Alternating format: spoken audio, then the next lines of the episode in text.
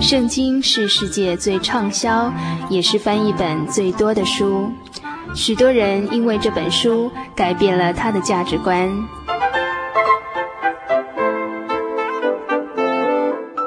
请和我们一起进入圣经的迷人世界。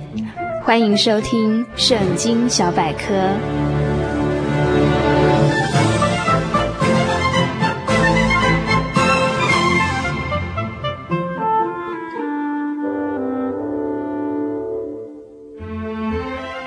今天《圣经小百科》这个单元要与大家分享的是但以理书。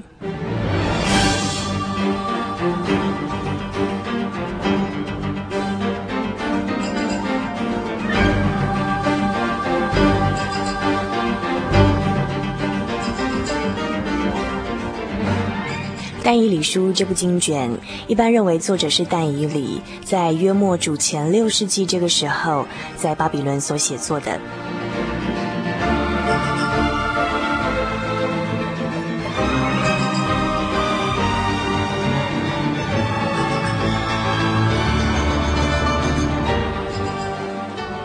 但以理是一个特别蒙神赏赐智慧的一个人啊，也是一个先知。那么，从现代人的眼光来看，可能会觉得说他是具有特异功能的人，因为他可以解释别人所没有办法解释的一些意象以及梦兆，而且他这种可以解释意象的能力，并不是靠着自己的智慧，而是神特别赏赐他属灵的智慧。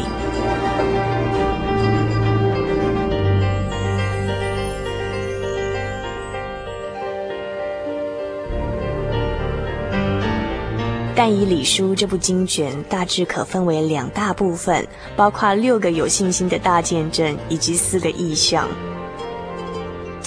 在这个经卷的前半段是描述但以理以及他的三个好朋友在外邦的宫廷里头所遭遇到的事情。When Israel was in Egypt's land, let my so long they could not stand. Let my people. 但以理在尼布甲尼撒王的时候被掳到巴比伦。这个时候，他尚是在年轻的时候，因为年轻有为、学问过人，所以得到君王非常的赏赐，而要升为朝中权倾一时的大臣，甚至连续服侍了四个国王，历经巴比伦、马代以及波斯三个朝代，前后将近半个世纪之久呢。那么这本书的前半段所描述但以理以及他三个好朋友的事情，主要是环绕着两个大主题在发展的。其一是，当一个人在他的信仰面对了异教跟外邦的挑战的时候，是否仍然能够持守着圣洁，专一的服侍神，向神祷告呢？在但以理书前半段的经卷里面，写到了但以理以及他的三个好朋友，宁可。被扔到烈焰的火窑里头，以及狮子坑里头，以身殉道，也不愿意向征服者屈服，最后蒙神拯救。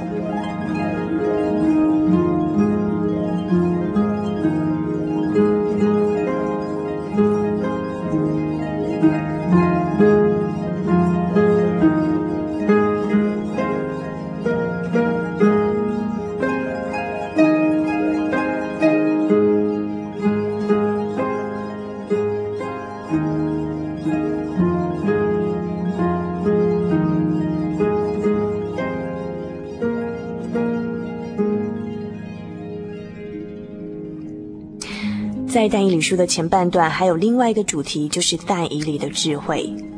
但以理因为他是一个非常忠心的仆人，服侍世上的君王以及天上的神，所以呢，神赏赐他特别属灵的智慧，胜过全巴比伦的哲士。没有人可以解释说明的一些异象以及梦兆，这个但以理呢，都可以解释得出来。甚至在巴比伦王这些异国的君王面前，也可以见证出神的大能。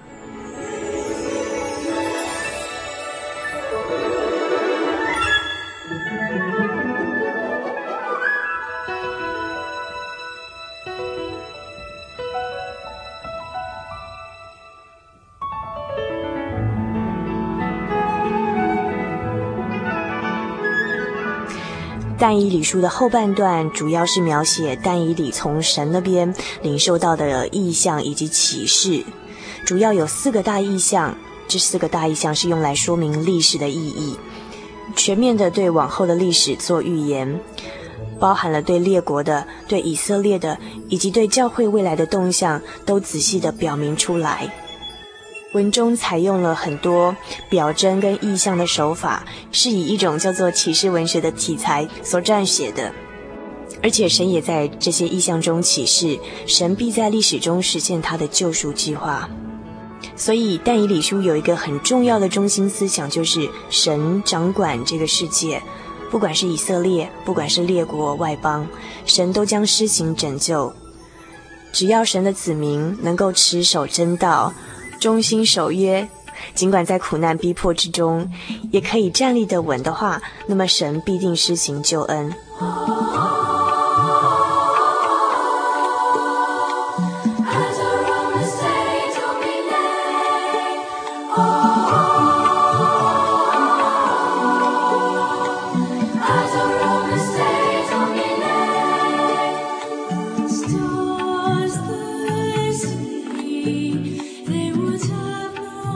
在这个主前五六百年的期间，是以色列政治的黑暗时期，可是，在宗教上却有很重大的发展。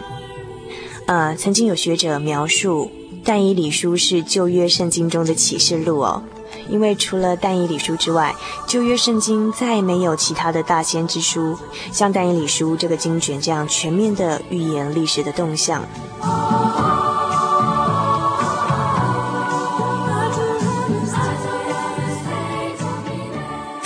但以理书的预言分为三个阶段，提到了列国、以色列以及教会的动向，然后也仔细地表明神将对列国以及以色列施行拯救的计划。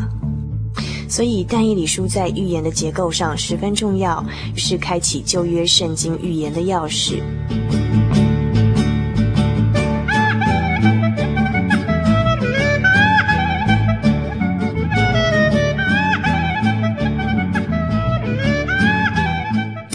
虽然但以理书的篇幅非常的短，只有十二个章节，可是预言很多，而且教训很多，内容也十分的精彩。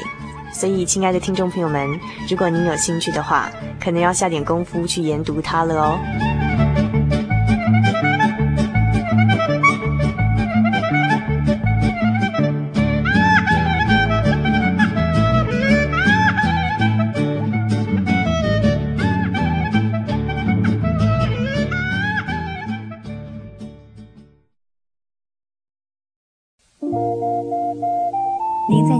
曾经看过这样的招牌“真耶稣教会”吗？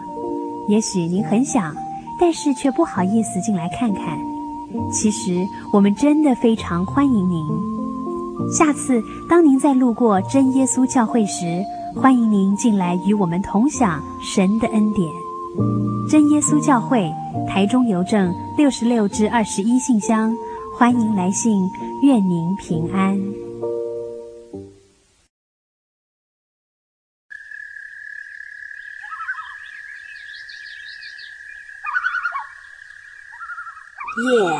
静了下来，我们开始听见自己心灵的声音。